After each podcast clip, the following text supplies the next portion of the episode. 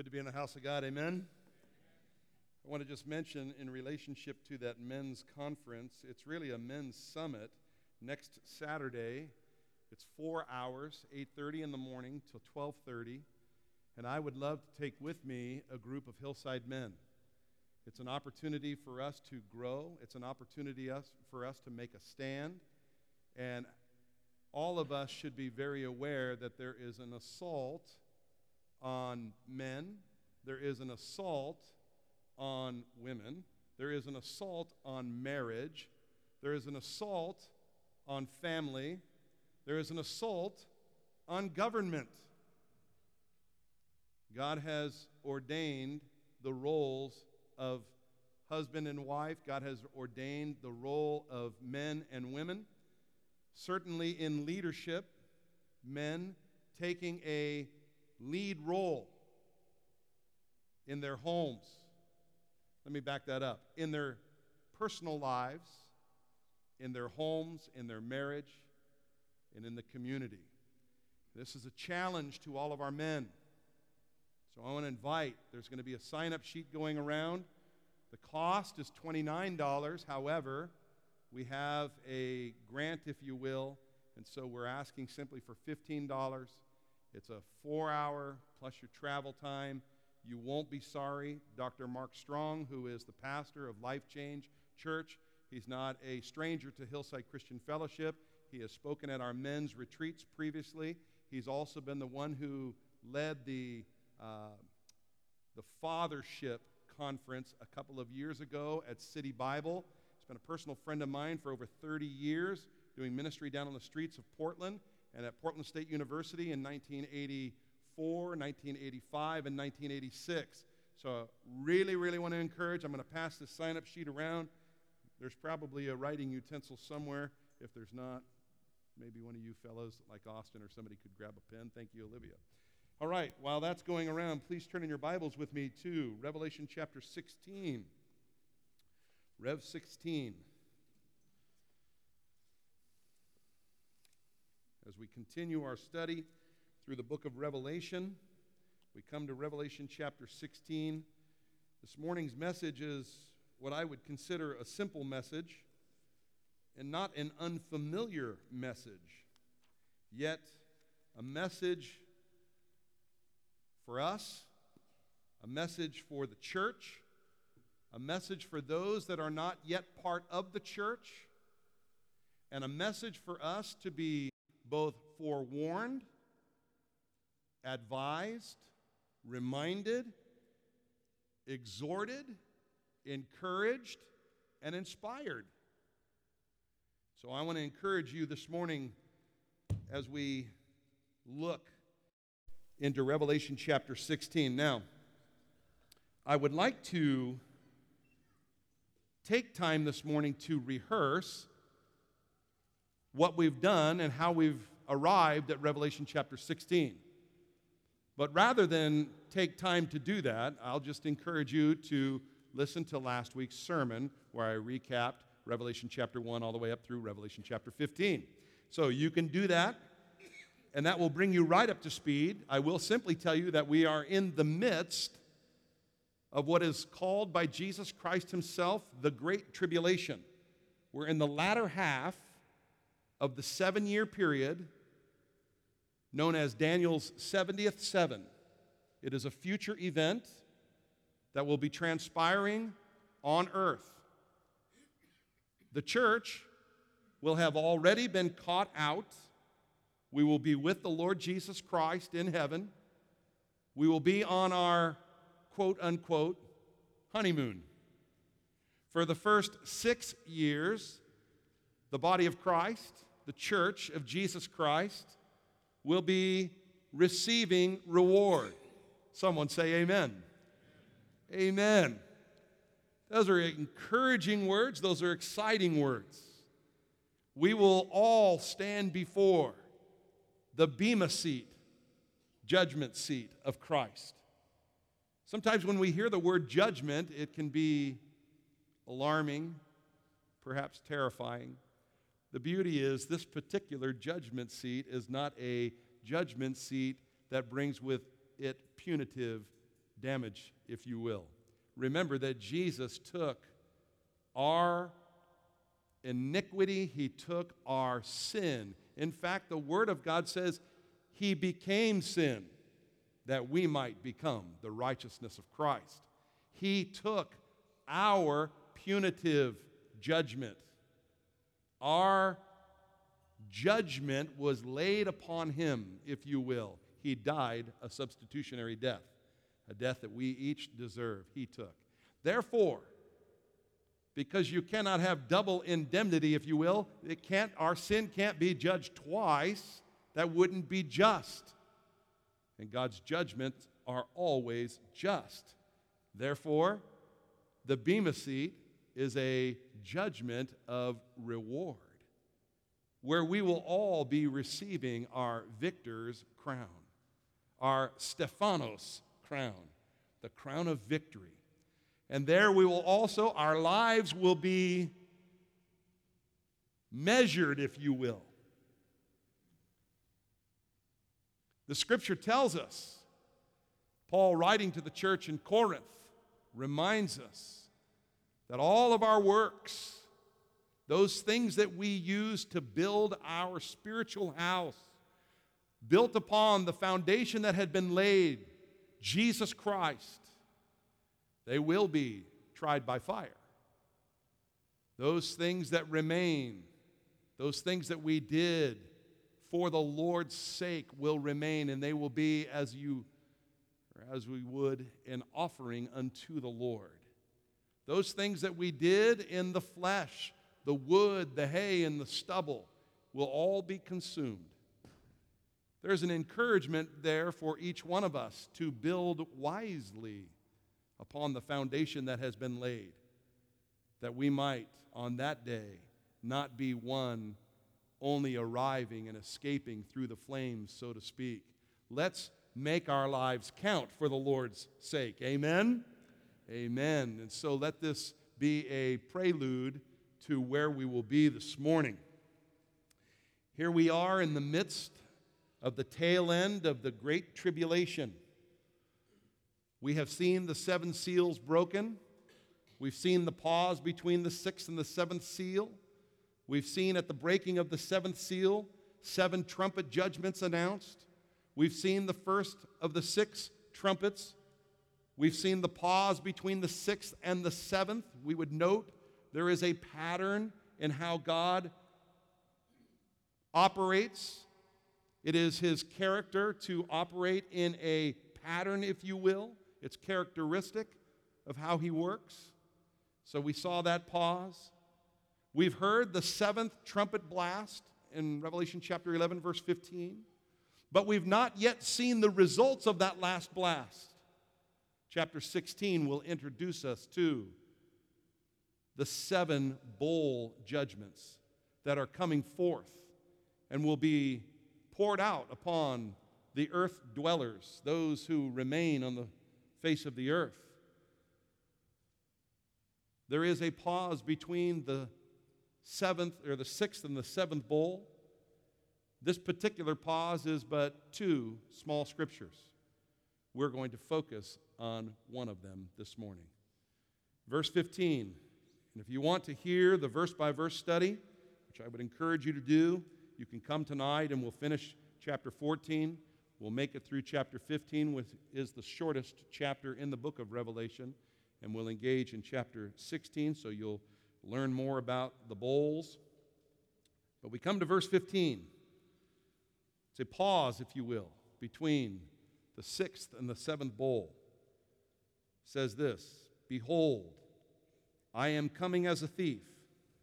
Blessed is he who watches and keeps his garments, lest he walk naked and they see his shame." Father, in the next few moments, as we look into the perfect law of liberty, the Word of God, I pray, Lord, that each of us in our walk with you would be challenged. Lord, we would be challenged with a holy fire and a zeal.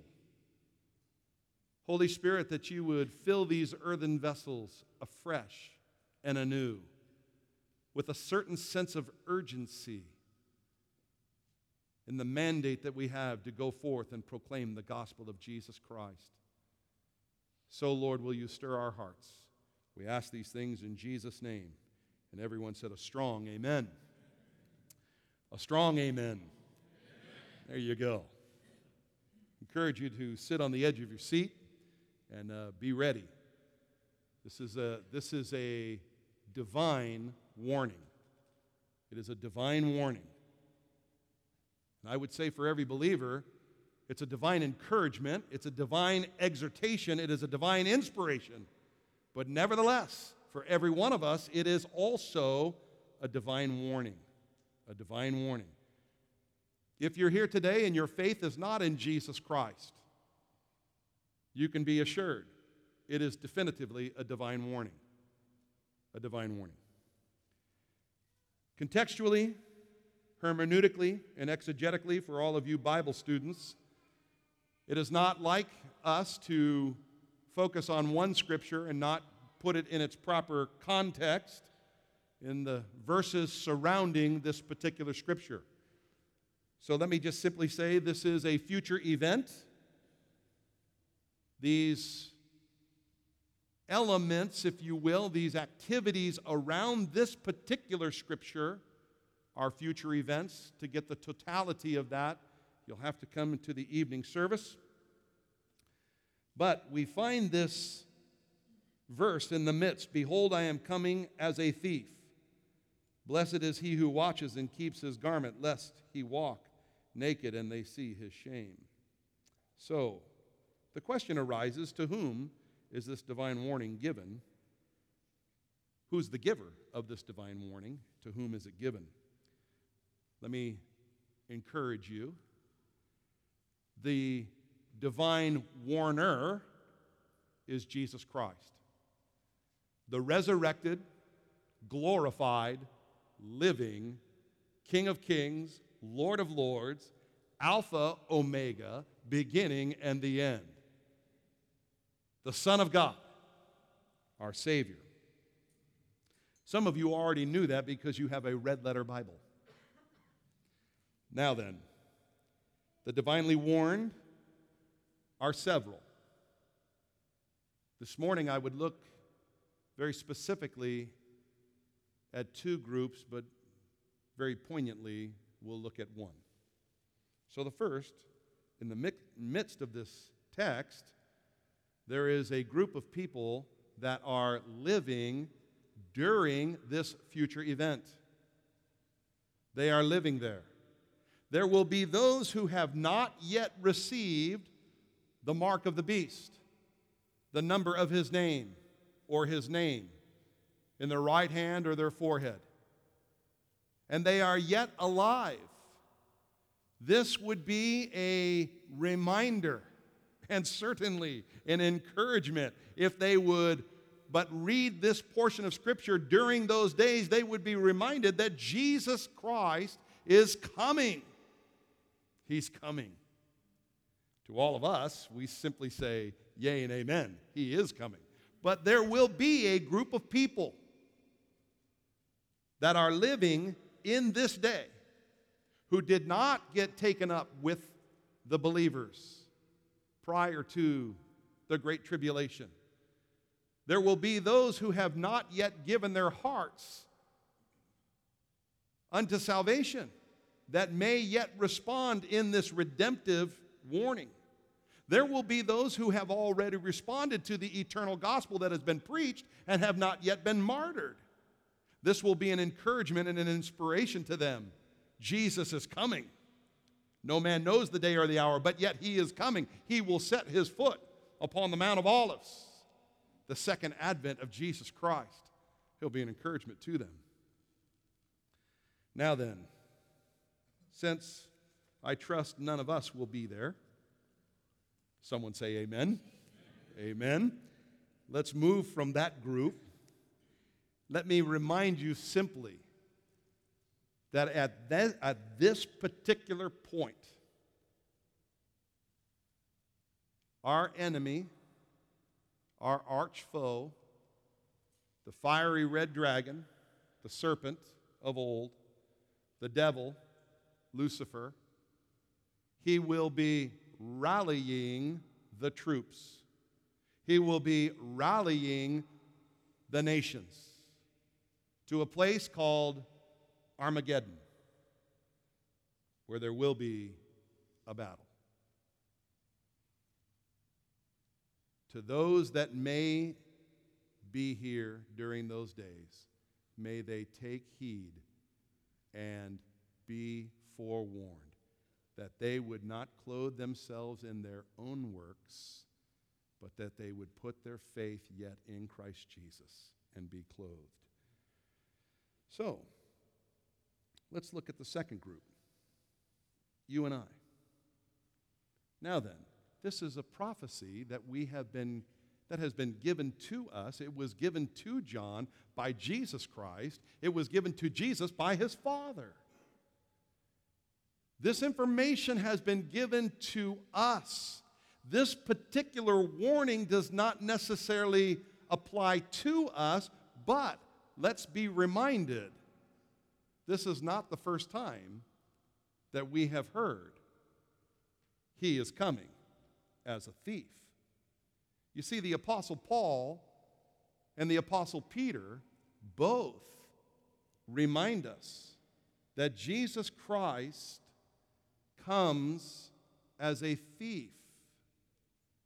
Jesus tells us to be watchful, to be ready.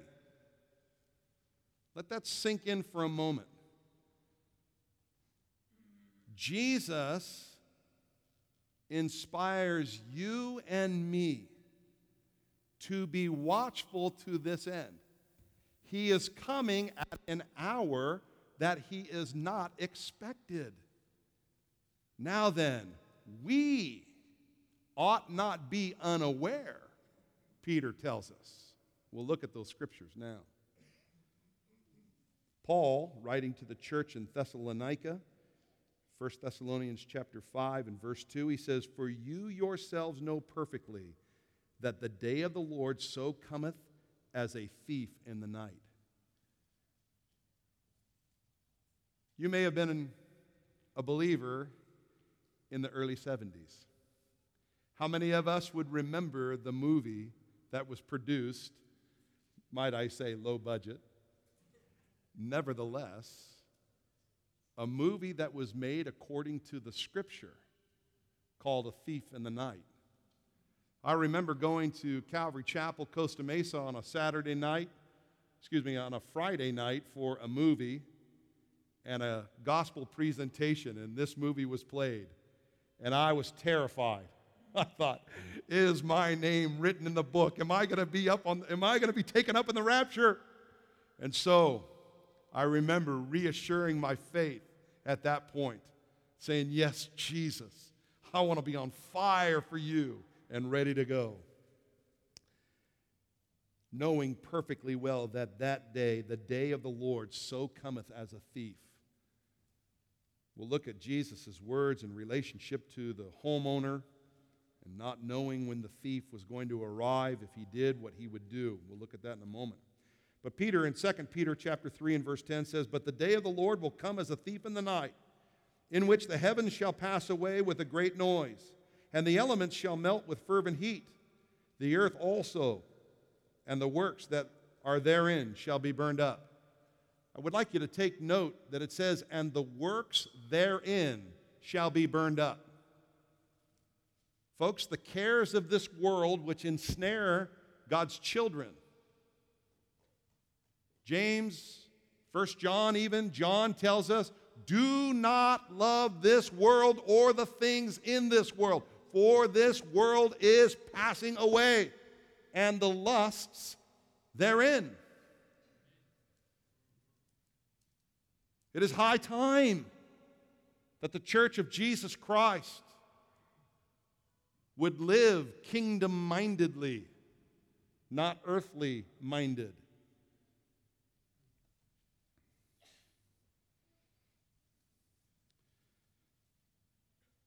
He says, "Behold, I am coming as a thief."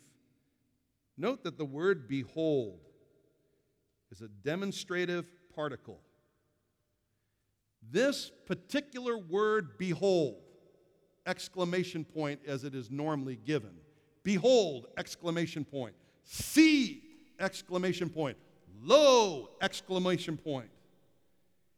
It is demonstrative particle, and it is adding vivacity to the message. In fact, the definition is, it is bidding the reader or the hearer to attend to what is being said, and it is inserted in a disclosure that is absolute. Absolute.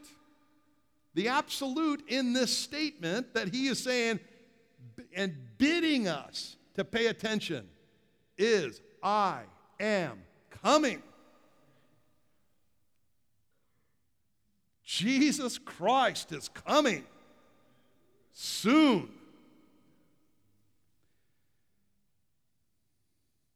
The analogy of him as a thief, its purpose is so that you and I would be watchful. Now then, Jesus, in fact, turn with me in your Bibles, will you, to Matthew chapter twenty-four. Matthew chapter twenty-four.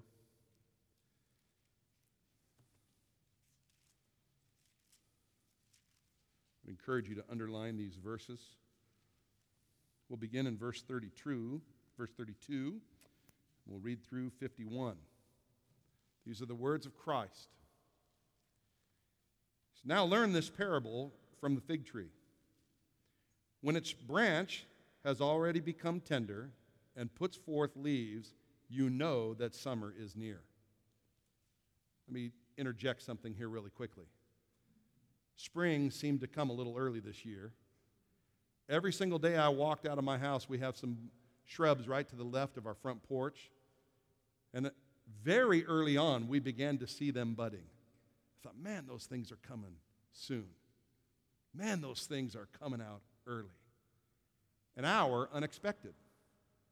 A time that was not anticipated. In fact, I remember when the first leaves came out, I thought, man, I didn't think it was that close.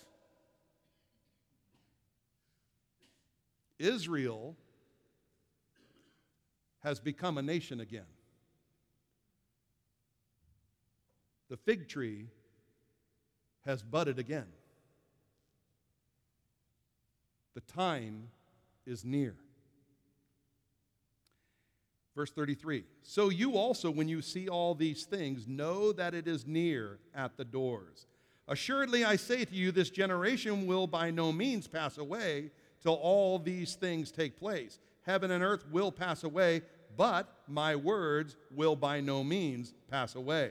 But of that day and hour no one knows, not even the angels of heaven, but my Father only. But as the days of Noah were, so also will the coming of the Son of Man be. For in the days before the flood, they were eating and drinking, marrying and giving in marriage, until the day Noah entered the ark, and did not know until the flood came and took them all away. So also will be the coming of the Son of Man, or the Son of Man, his coming be. Listen, another interjection here. Noah was a preacher of righteousness. He was declaring and he was telling the people what God had told him. Water is going to fall from the sky. They had never seen that prior to the flood. It had not rained on the surface of the earth. And so you can only imagine what the mindset of the people would have been. You're crazy. You're out of your mind. Water falling from the sky, as if. We go around telling people Jesus Christ is alive, and he is coming soon. People just say, whatever. They've been saying that forever. Scoffers, Peter tells us, will flood the last days.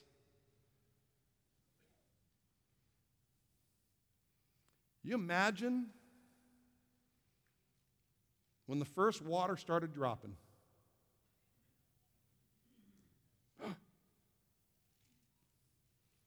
You've seen that comic, the two T-Rexes standing on the little mountain.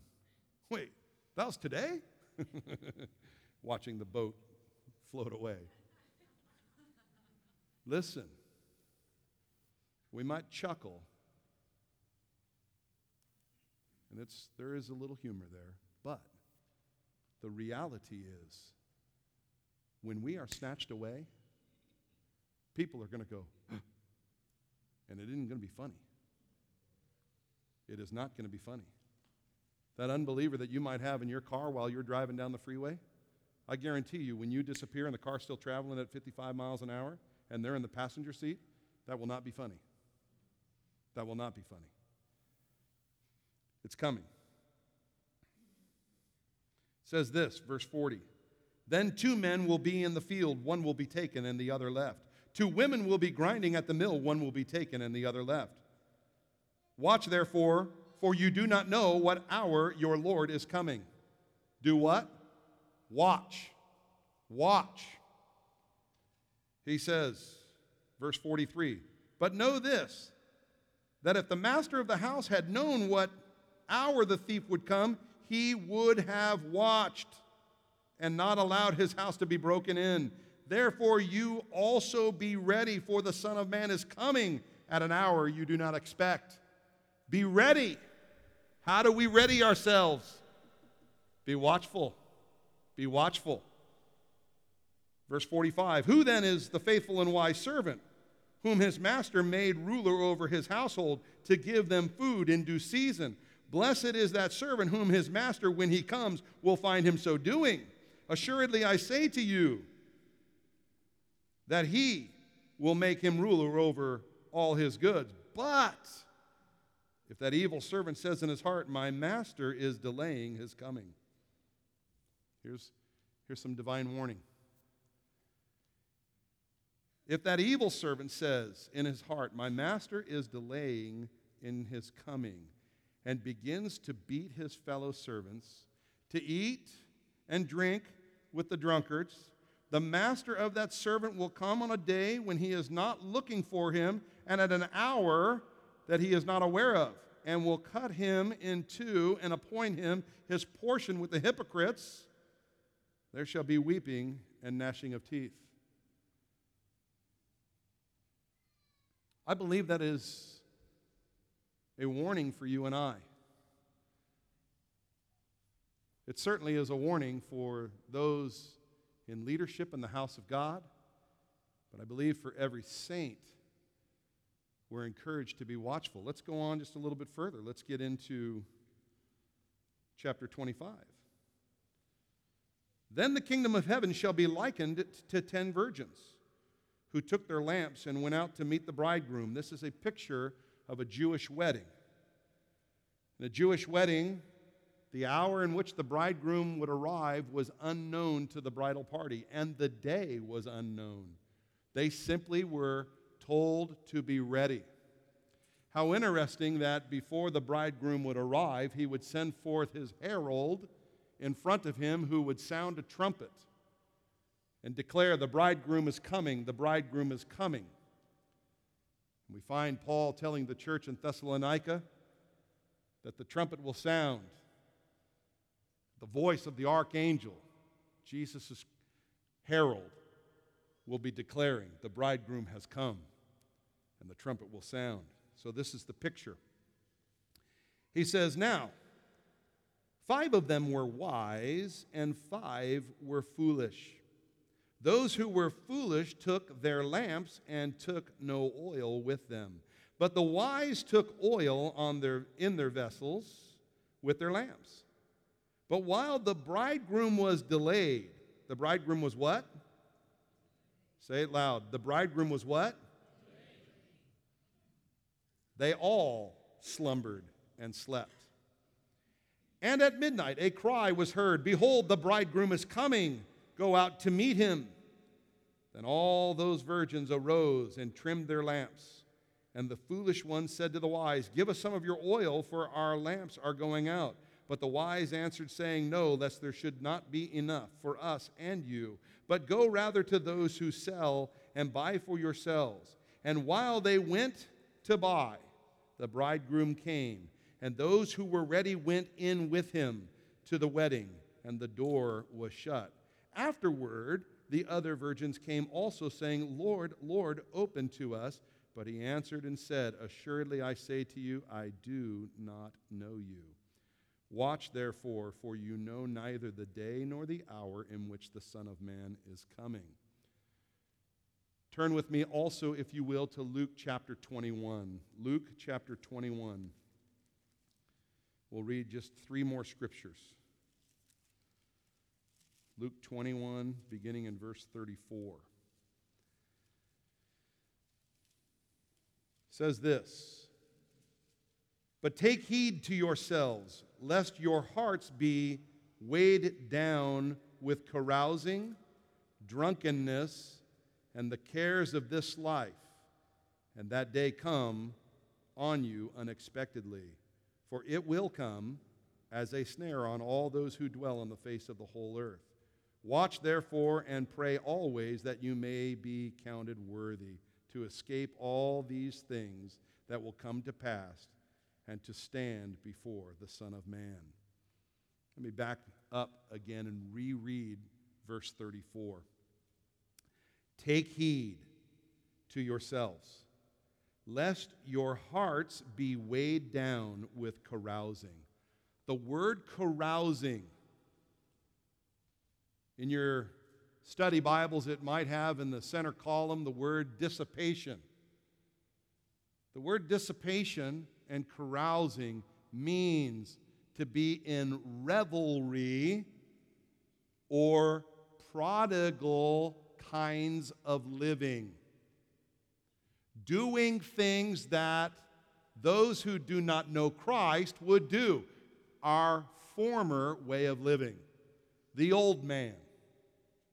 Engaging in the activities of the old man.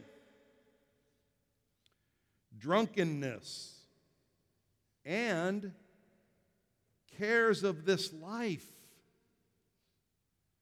The cares of this life. We're reminded in the parable of the sower about the deceitfulness of riches and all of those kinds of things that are parts of the systems of this world. This morning, I don't have time to elaborate on even the bowl judgments, but you would note that the last bowl will be poured out on the air. Who is the prince of the power of the air? This is a judgment on the king of the kingdoms of this world, his systems. And so often, God's people are raptured in engrossed in the things of this world. God help us. It's not about our stuff. It's not. God does not give his children promotions so that we can go out and spend more money on us. Gang, it is about the kingdom of God. The kingdom of God. People ask me, well, is it wrong to have stuff? No. Is it wrong to be rich? No. But if your riches have you, yes. Oh, that we would be kingdom-minded. Now, praise be to God. I know I'm preaching to the choir. Can I get an amen? Never have I been around so many people that are so kingdom-minded, and it is a blessing. But this message, this divine warning, touches every single person in this room.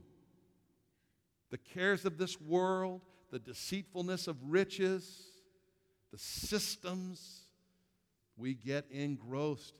We slumber like the ten virgins because the coming is delayed. Can I suggest to you, this is not a time for the Church of Jesus Christ to be sleeping. This is not a time for the Church of Jesus Christ to be in a slumber.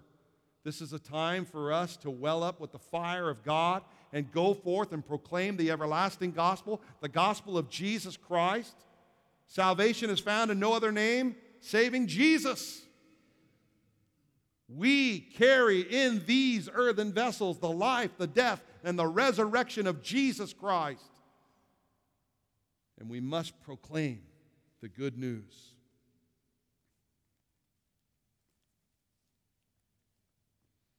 Paul, again, in that portion of his letter to Thessalonica in chapter five, he says, "But you, brethren, are not in darkness, so that this day should overtake you as a thief. You are all sons of the light and sons of the day. We are not of the night nor of the darkness. Therefore, let us what? Not sleep. Let us not sleep as others do, but let us watch and be sober." These are reminders to every one of us. It's interesting that we hear very little in the Church of Jesus Christ in these days the word repentance. Repentance. Repentance is turning away from those things that we know we ought not be doing, or when we have revelation knowledge from the Word of God that there's areas of our life that we are engaged yet in our former way of living, in the systems of this world. Maybe it's the simplicity of the love of money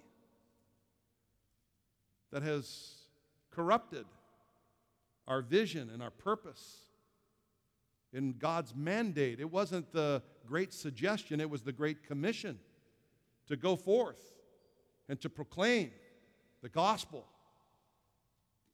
All nations, all people, disciples, teaching them to obey all of the things that Jesus had taught his disciples.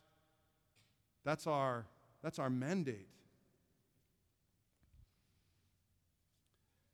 We look at Matthew and we see the foolish or the evil servant. His attitude was, there's time. I got time. How many of us have thought, I got time? And we engage in things we ought not engage in. Jesus probably isn't going to come back in the next two hours, so I think I could probably go do this. Now, I know we don't reason that way, but by the very virtue of some of the choices that we make, we live that way. Oh, if we could just have that cognizant reasoning in our minds. Well, Jesus is probably not going to come back in the next two hours. Wait a minute. He could.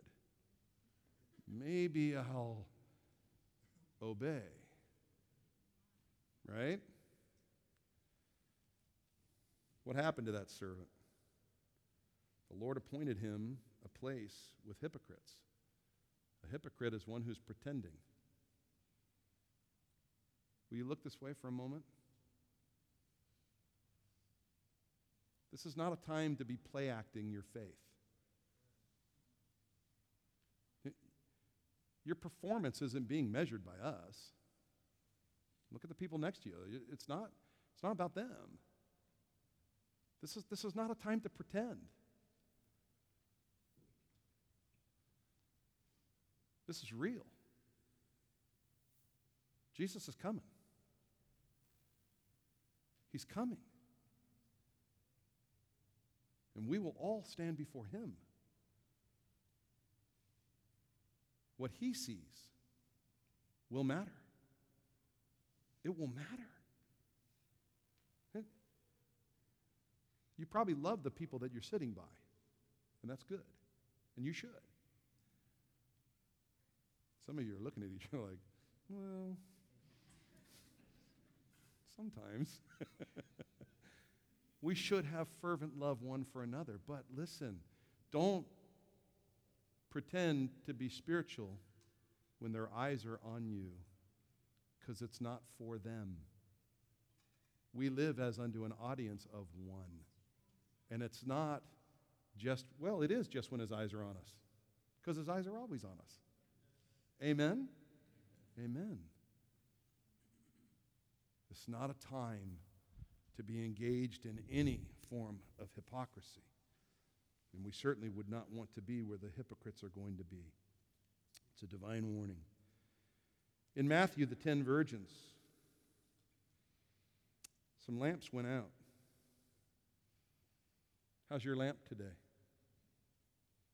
How's your supply of oil today? Can I suggest to you that you talk to the Lord about your oil? If your lamp is running low, you just talk to the Lord. Talk to your Father who's in heaven. The Bible encourages us. If we, though evil, know how to give good gifts to our children who ask us, how much more will our Father in heaven give his Holy Spirit to those who ask? Oil is a type, if you will, of the Spirit of God. Some of us are running on fumes, so to speak. Can I submit to you that most of the time when someone is running on fumes, it's because they have been neglectful in their spiritual life. And can I suggest to you that's the only life you have. If you've been living in some other area than your life being spiritual, you have been living in something that is a facade. It isn't real. It's going to burn. It's all going to be consumed. We are spiritual beings born again if your faith is in Christ today.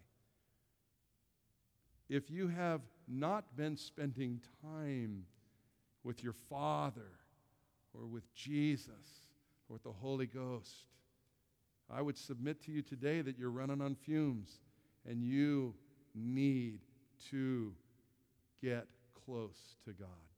James reminds us, draw near to me and I will draw near to you.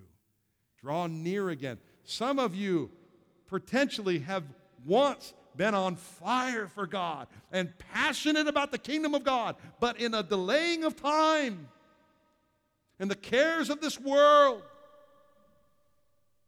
envy, jealousy of those on the outside. Why is it always that the other guy makes it and I'm struggling? And our focus gets all askew, and the enemy of our souls has blinded our eyes. We lose sight of those things that really matter. You say, I'm out of oil. Hey, this is an exhortation for you. It's not too late to go and buy oil. Right? Jesus encourages the church in chapter two and chapter three of Revelation that during the church age, I counsel you to buy from me gold refined in the fire. I counsel you to get salve for your eyes. We're being counseled to get oil.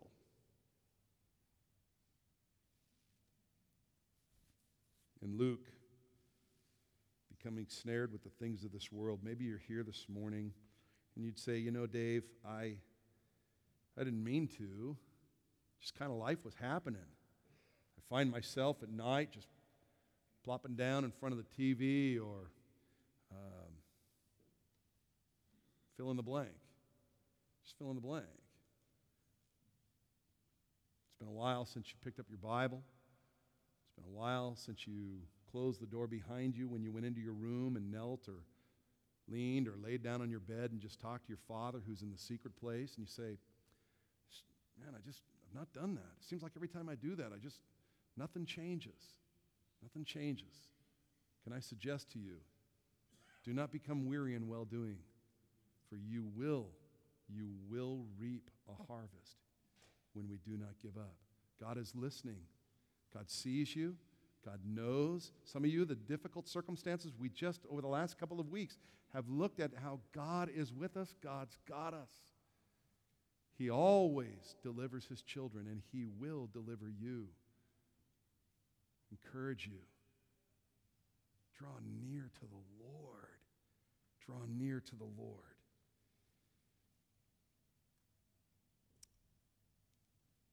Let's, let's stand this morning. I'm going to I'm going to give an opportunity just to respond.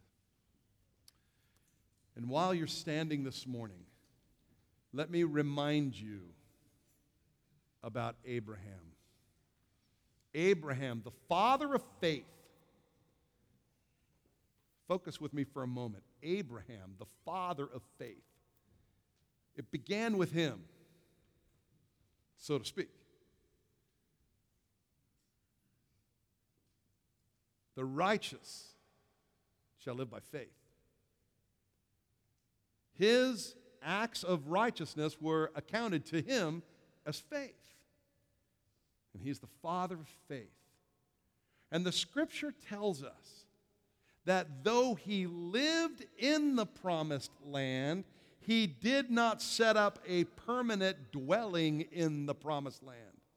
But he and his sons dwelt in tents while he was looking for a city whose builder and maker was God.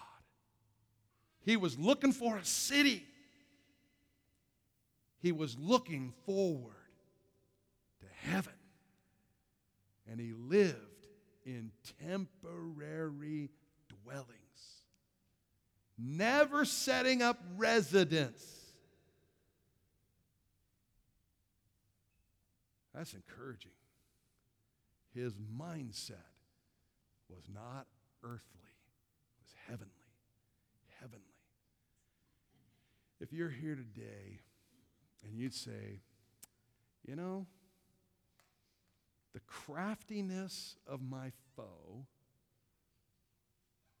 our adversary, the devil, who roams around like a roaring lion, seeking whom he may devour. And I'm saying this at no matter what level you may have bought into the things of this world. No matter what level. Maybe just one area of your life. You're like, man, he's got me there. Guy. Guy. You say, I want to get fully surrendered.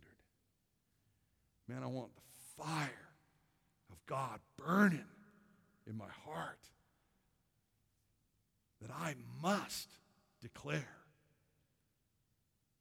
Jesus is coming soon and tell others you need Jesus. Outside of Jesus, you'll spend an eternity separated from God. It's burning in us. And you'd say, none of this stuff. Kingdom of God.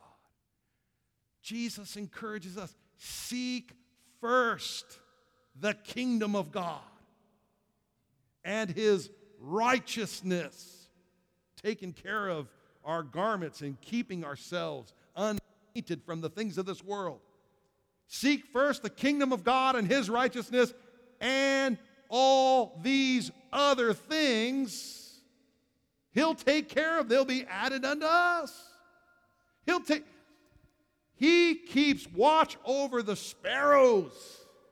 How much more valuable to God are we than a couple of sparrows? He's got us. So, if you're here, and I know that you are because I can see you, you're here and you would say, yep, his craftiness has snared me in an area of my life. And you'd say, I want to renounce it. And I want to be filled fresh with the fire of God. If you'd like to be included in our prayer this morning, I'm going to invite you to step out from where you are and just make your way to the front right now and just say, yep, that's me. Include me. Come on down. Don't hesitate. Amen. God bless you. Praise God. Pack in tight. Here we go. Pack in tight. Now, I know for some of you, stepping out of your chairs and coming down forward, it's not your thing. It doesn't mean that you're not going to be included in this prayer, but sometimes a step, come on up. Come on and fill in right here, guys. It's good. It's good. Make room. Tell you what I love right now, what I'm seeing. I see a bunch of young people up here. Darren, that includes you. Yeah. It's good. It's good. God wants to feel fresh and feel new. If you're standing, you'd say, yep, yeah, I'm seeking, but there's some stuff. God knows, you know, He wants to meet you where you are. Will you bow your heads and pray with me this morning? Father, we come in the strong name of Jesus Christ. We give you thanks today, for you are the one who encourages. You're the one who reminds us, you're coming soon. You're coming soon. You're coming as a thief, and we want to be fully ready. Lord, because of the craftiness of our foe, the wiles of the devil, the blinding, the God of this age blinding in some areas of our life. Lord, we have not been fully ready. And we say, Lord, we want to be fully ready.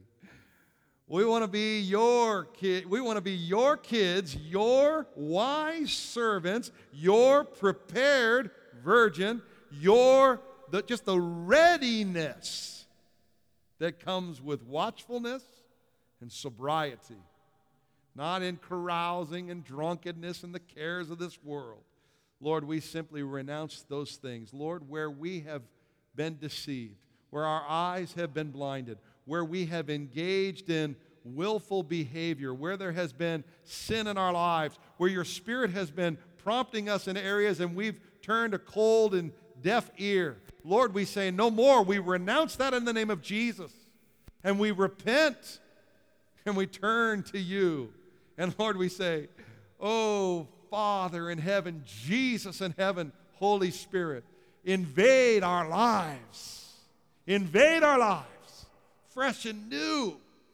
We pray, God, that you would pour out fresh and new, Lord, in our fellowship in totality, the Spirit of God in a fresh anointing, a fresh filling, a good measure pressed down, shaken together, and running over, that out of us would flow rivers of living water, rivers of living water for your glory and for your name's sake.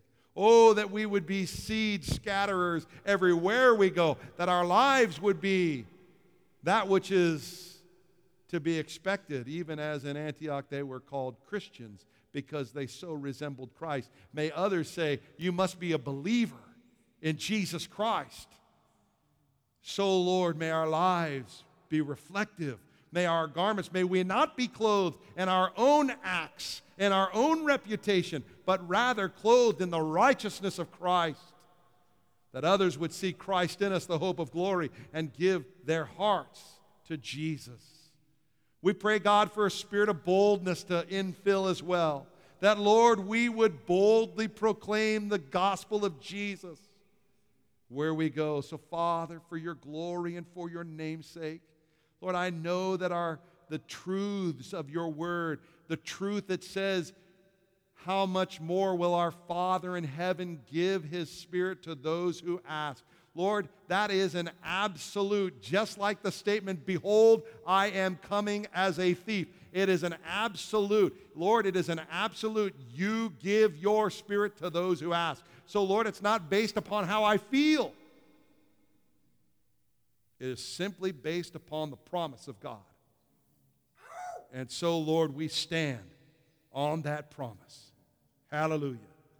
And we ask, oh, Lord, as we empty ourselves of ourselves, will you fill every void that is God-shaped in our life, every area that we have sought significance or sought filling that void in some other area. Holy Spirit, will you fill that? And God, may we know the satisfaction in you. So, Lord, today we simply receive and we say thank you. Thank you. Hallelujah. Hallelujah. Pastor Dennis, could I invite you just to come back up? Let's just begin to thank the Lord where we are. Hallelujah. Lord, we thank you. We praise you. We give you praise today, for it is by grace we have been saved through faith.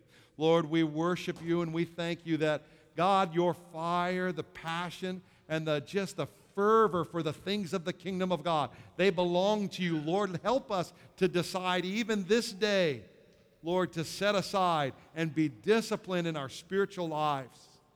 Lord, to be engaged in the Word of God, to worship the King of Kings and the Lord of Lords. We thank you, God, for a fresh filling of your Spirit in our lives. We pray, Lord, for not only the ministries of the Lord Jesus Christ, not only those gifts to be uh, manifest in our lives, but the operations of God working in our lives, day in and day out, that like in the Gospel of Mark, it says that we will cast out demons in Jesus' name, that we will lay our hands upon the sick, and they will be made well. Father, that these signs would follow your children. And so, Lord, be glorified. Be glorified. And help us, Lord, to convey the love of God through Jesus Christ. We ask all of these things in the strong name of our Lord and Savior, Jesus Christ. And all God's people said a strong amen. Amen. As you're making your way back, we're going to sing this worship song. If you're here today and your faith is not in Christ and you would like to know what it means to be a follower of Jesus, I will be at the front door this morning greeting folks as they're leaving. Will you stay back and simply ask me about it, and we can talk and I can share with you what that means. The Lord bless you. Pastor Dennis.